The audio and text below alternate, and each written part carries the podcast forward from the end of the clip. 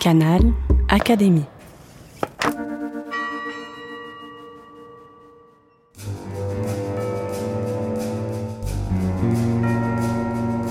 Petite histoire de science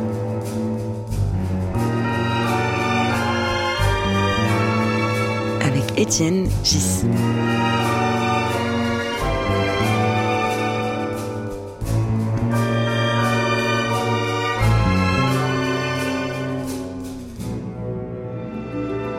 Podcast de l'Académie des sciences. Bonjour, je suis face à Daniel Louvard. Bonjour, cher Étienne. Daniel, tu es biologiste. Tu aurais insisté sur un point qui me semble intéressant. Tu es biologiste, mais tu n'es pas médecin. Oui, c'est un problème pour toi. Non, mais euh, ton travail, on va en parler maintenant, a été euh, en contact avec des patients, des malades, puisque tu as travaillé sur le cancer pendant l'essentiel de ta carrière. Et tu n'as pas ce contact que peuvent avoir certains de nos confrères qui sont à la fois biologistes et médecins. Est-ce que c'est quelque chose que tu revendiques ou que, qui t'a manqué dans ta vie? La question est intéressante parce que non seulement je ne suis pas médecin, mais au départ, je suis pas biologiste. tu es chimiste. Je suis chimiste, physico-chimiste, éduqué pendant sa thèse dans un laboratoire d'enzymologie et de structure des protéines. C'est ensuite, plus tard, au moment de, mon, de faire mon postdoc, que j'ai eu envie de faire de la biologie et, et que je suis allé dans un grand laboratoire aux États-Unis pour m'intéresser à la cellule qui reste ma passion. Est-ce que ce qui t'intéresse dans la biologie, c'est son aspect chimique? Comment c'est fait, comment, comment les molécules s'agencent, ou est-ce que tu t'intéresses tout simplement à la vie? Pour donner un exemple simple, pour on se connaît un petit peu, je suis assez impressionné par euh, ta connaissance des petites fleurs, des animaux, de, de ton jardin. C'est ça un vrai biologiste aussi? Oui. Alors certainement que c'est mon enfance, j'ai été élevé à la campagne, j'avais un grand-père jardinier, euh, j'aimais observer, regarder, donc la vie et ses merveilles m'intéressaient. Mais quelque part, euh, ma formation et mon intérêt pour la chimie fait que j'ai voulu essayer de comprendre de quoi c'était fait. Or la biologie moderne d'aujourd'hui, qu'on soit généticien, qu'on soit biochimiste, biophysicien, euh, finalement, c'est d'essayer de décortiquer le vivant et d'expliquer comment ça marche avec les règles, les lois de la physique et de la chimie.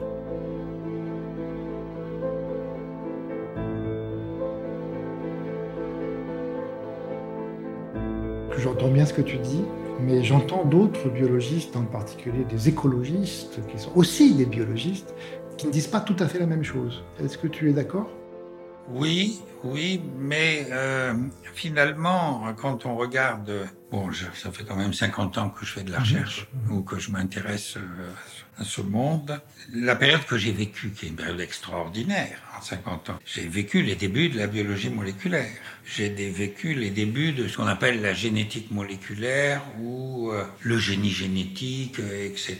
C'est-à-dire, euh, on, on a eu une approche du vivant très réductionniste. Oui. Pour comprendre cette machine compliquée qui est une cellule et un ensemble de cellules, il fallait se ramener à des choses plus simples. Et quand on regarde ce qu'ont qu fait les fondateurs de la biologie moléculaire, François Jacob et d'autres, on voit qu'ils ont choisi des êtres simples. Et comme disait Monod, ce qui est vrai euh, pour Escherichia coli est, vrai pour l'éléphant. C'est un aphorisme qu'il a souvent utilisé. Et donc, euh, ce que je vois depuis une bonne dizaine d'années, c'est, et j'en suis je suis de cela, de dire bon, c'est pas qu'on a tout compris de la cellule, ni des ensembles cellulaires, mais il va bien falloir globaliser, globaliser, s'élever et comprendre comment les êtres vivants vivent dans un système. D'où les écosystèmes. D'accord. Plutôt qu'écologie.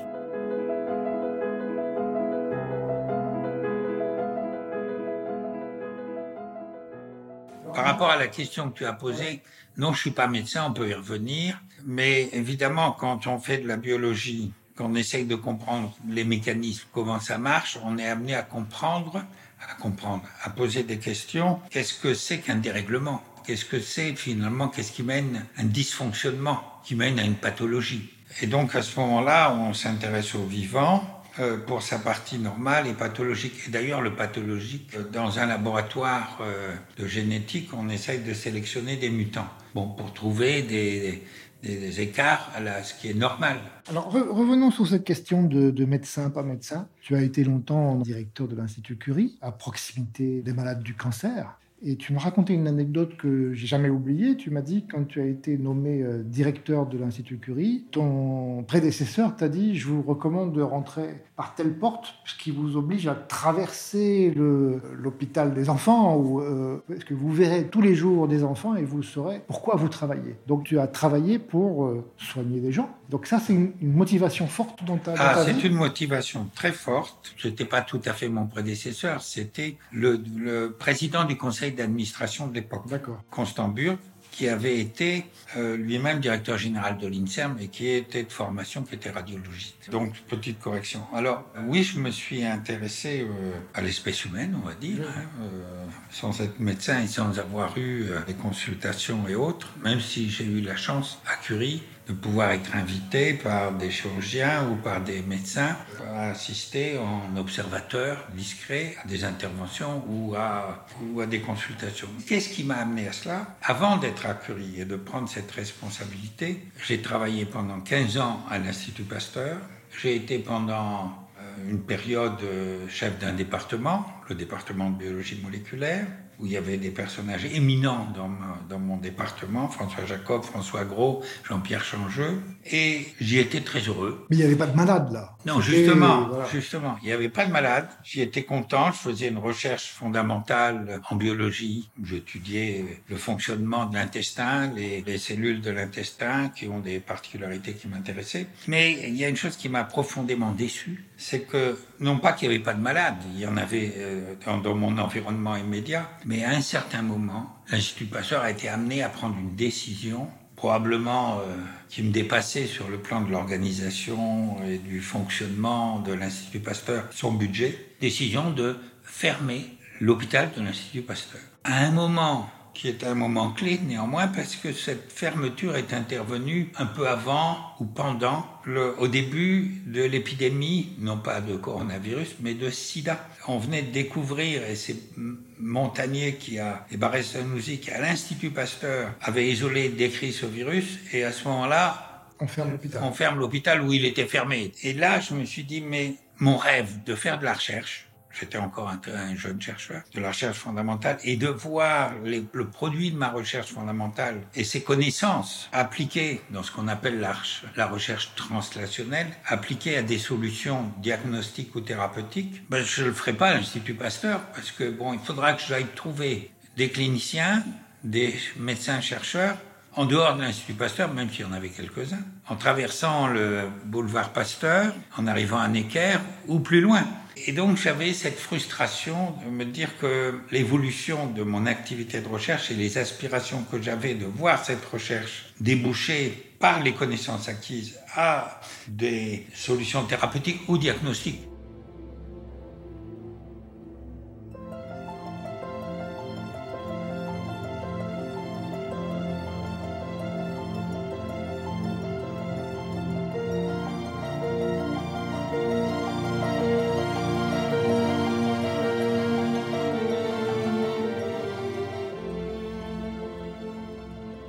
Dis-moi quelque chose sur euh, l'Institut Curie que les gens connaissent mal. Donc, il y a donc euh, deux entités différentes à l'Institut Curie. Il y a une entité recherche et une entité hospitalière.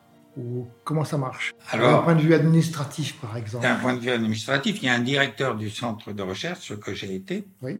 et il y a un directeur de l'hôpital. D'accord. Et l'ensemble et les, et les activités de l'ensemble sont évaluées, soutenues, coordonnées, je dirais, par les décisions d'un conseil scientifique qui a, qui, international qui finalement couvre les deux aspects et d'un conseil d'administration qui s'intéresse au développement d'une recherche d'excellence en dehors de l'hôpital. C'est des locaux différents. Et l'autre entité, c'est sur un même campus. L'autre entité, les locaux d'un labo, d'un centre de recherche ne ressemblent pas à ceux d'un hôpital, Dieu merci. Mais euh, nous sommes euh, voisin. Ce qui fait que euh, toi qui donc traversais le service des enfants malades, euh, tu étais le seul ou est-ce que les chercheurs typiquement à Curie passent souvent à l'hôpital ou est-ce que pour eux c'est une donnée importante? Ça dépend. C'est intéressant comme point, extrêmement intéressant. Merci pour la question. Alors, le président de l'Institut Curie, Constant Burke, m'avait dit, pour bien prendre la mesure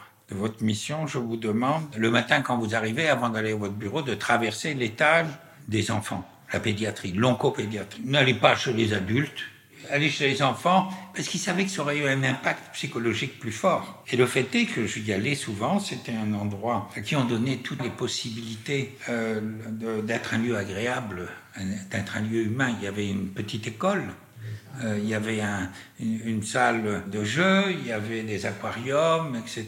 Je traverse, j'allais, je voyais ces enfants, les infirmières, et je, je ne manquais pas, lorsque j'y allais, quand je sortais pour me diriger vers mon bureau, qui était pas très loin, mon bureau de directeur, dans un autre bâtiment, mais euh, contigu, et eh ben je sortais les larmes aux yeux. Bien sûr. Donc, euh, donc moi, je le faisais. Pour les autres chercheurs, quand je recrutais de nouveaux chercheurs, chefs d'équipe, chefs d'unité à l'Institut Curie, il ne manquait pas pour certains que je recrutais pour leur recherche fondamentale, pour les sujets qu'ils étudiaient. Il ne manquait pas de dire, mais moi je suis embêté, monsieur le directeur ou Daniel, ce qui me gêne, c'est que je viens à Curie, mais à Curie, la recherche, c'est la recherche sur le cancer. Et moi, je ne fais pas de recherche sur le cancer. Et je ne manquais pas de leur dire, écoutez, d'abord, ce que vous étudiez, je vais vous dire que c'est un, des aspects profonds des dérèglements du cancer, de la cellule cancéreuse, et que quand on comprendra mieux cela, qu'on intégrera cela dans un ensemble de connaissances,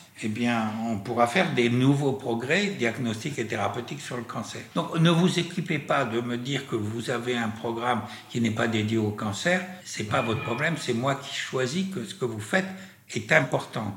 Et puis, euh, vous verrez bien qu'au fil du temps, vous vous retrouverez à la cantine, vous vous croiserez sur le campus, euh, vous discuterez avec, euh, vous verrez des malades circuler, vous verrez de nombreuses voitures, des taxis. Donc il y a des lieux communs, il y a la cantine, il y a, des, il y a des occasions, on boit le café ensemble.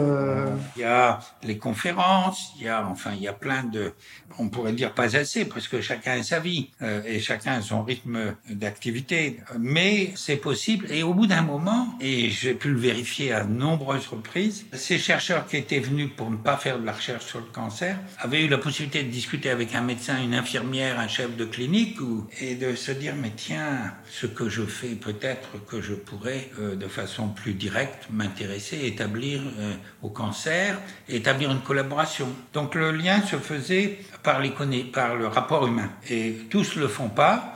Et je leur disais, vous le faites, faites-le quand vous en ressentez le besoin et quand vous êtes prêt à le faire et que votre recherche a une maturité telle que vous allez, de par ce que vous allez expliquer à d'autres dans votre projet, que ça va parler à beaucoup.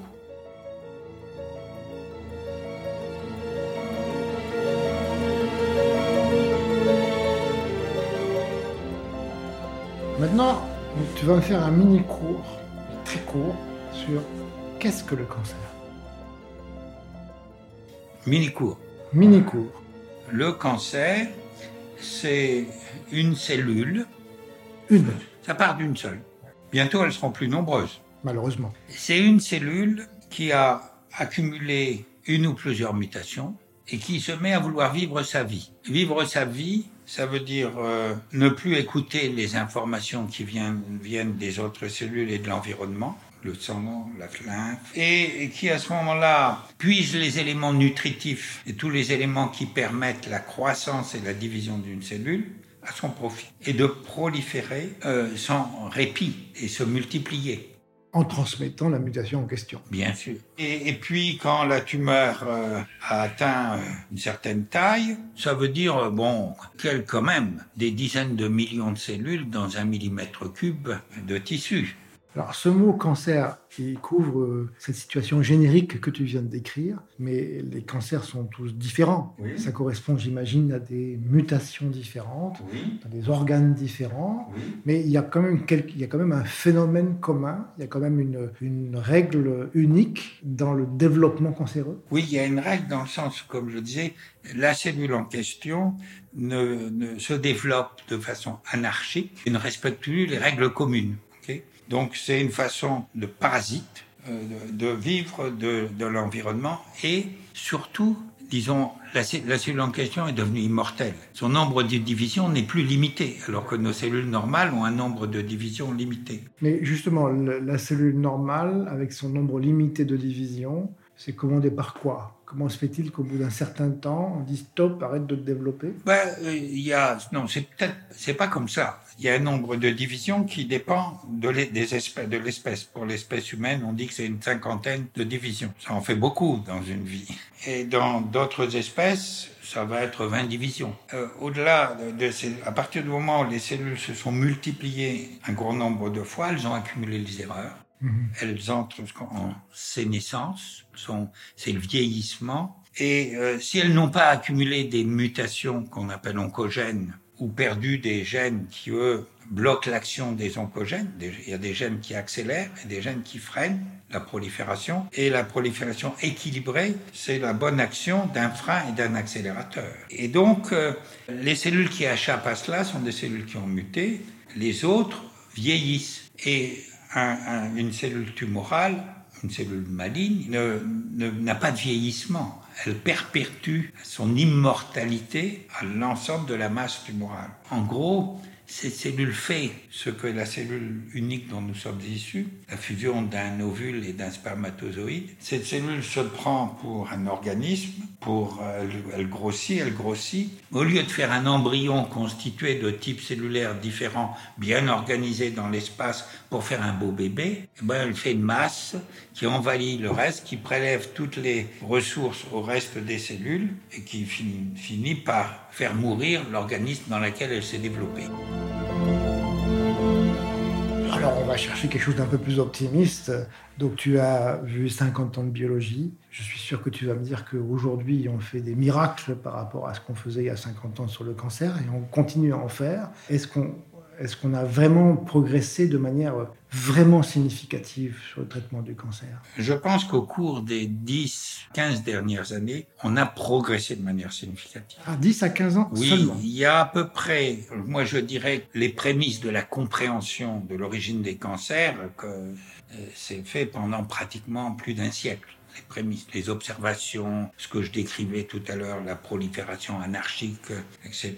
Mais la base, la compréhension de ce qui était à l'origine des mécanismes moléculaires de ce dérèglement, de montrer que c'est associé à des gènes qui sont mutés et lesquels gènes vont contrôler la prolifération ou l'action d'un accélérateur, alors que d'autres gènes qui sont des gènes de frein qui sont mutés, qui ne peuvent plus freiner. Donc, qu'est-ce que c'est une cellule tumorale Je dis, c'est une cellule qui a, c'est comme une voiture qui est en haut d'un et puis qui euh, amorce la descente, et puis euh, il n'y a plus de frein, euh, il y, a, un accélérateur bloqué. Alors, on a en 1976, il y a un prix Nobel qui a été attribué à Harold Varmus et Michael Bishop, qui ont décrit les premiers oncogènes, oncogènes, gènes associés au tumeur, des gènes qui contrôlaient la prolifération cellulaire, l'accélération de la prolifération. À partir de là, on a eu un cadre conceptuel de relier la croissance cellulaire à des gènes précis. Et à partir de ce moment-là, on en a découvert d'autres, plein d'autres. On en connaît aujourd'hui, grosso modo, probablement par rapport à nos 20 000 gènes, quelques centaines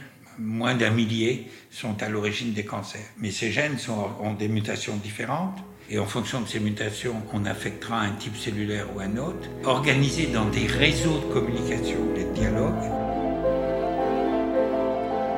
Encore une chose, tu as participé à la politique de santé nationale, en particulier tu parles de plan cancer. Comment tu as ressenti cette collaboration avec les politiques Bonne question. Alors à cette occasion-là, c'était par le plan, plan cancer début des années 2000, qui a été mis en place par le président Jacques Chirac.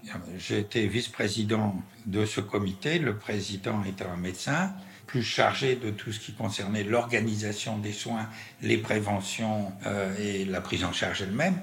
Et moi, j'étais plus chargé, euh, avec d'autres collègues euh, scientifiques, de comment organiser la recherche sur le cancer dans le futur et la faire progresser. Parce qu'elle a beaucoup progressé, énormément progressé. Il suffit de regarder les statistiques. On a progressé étape par étape. Et pendant cette époque-là, euh, cette période-là qui a duré plus d'une année pour élaborer un rapport et faire des recommandations, qui ont amené à une soixantaine de recommandations, la création de l'Institut national du cancer, qui devait coordonner à la fois la prévention, qui coordonne à la fois la, prévention et la, la, recherche. Et donc ça m'a permis à cette occasion d'être en contact avec des médecins de différentes spécialités, des soignants, des associations de malades et avec des collègues scientifiques qui avaient euh, différentes euh, perceptions de ce qu'est cette pathologie.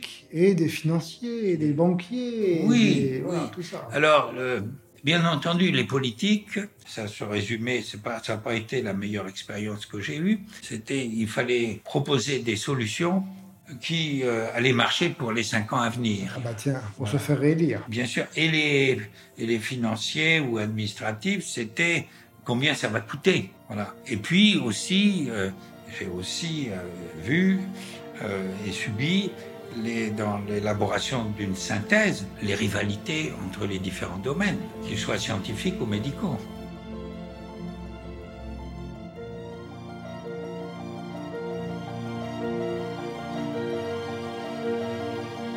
En arrivant à Curie, le président de l'Institut Curie, que j'ai déjà cité, Constant Burke, m'a dit euh, Bon, avec la tâche que je vous ai confiée de euh, une renaissance et une réorganisation de l'Institut Curie et son développement vers la, la recherche d'excellence, vous n'aurez pas le temps de garder votre équipe. Voilà. Eh bien, euh, je lui ai répondu Monsieur le Président, si c'est ce que vous souhaitez, je vous remettrai ma démission. Parce que, un, si je ne suis qu'un administratif et un organisateur, on me dira euh, dans les milieux scientifiques, par mes, collègues au niveau national et international, que je n'ai plus ma légitimité. Deux, vision personnelle, que si je ne suis plus l'un des leurs et au milieu des leurs, de les croiser, d'aller aux conférences, d'aller faire des conférences, de suivre des congrès, où vais-je trouver ma vision?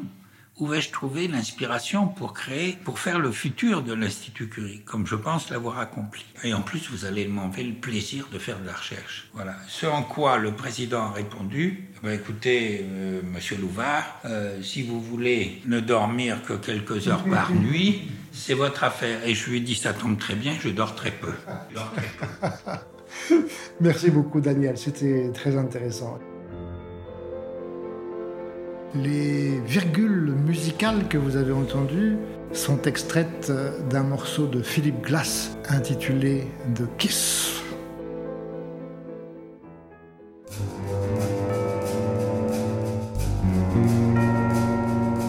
Petite histoire de science.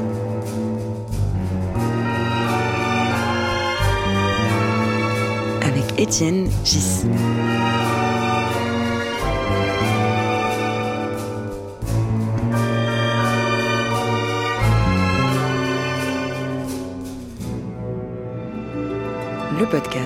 De l'Académie des sciences.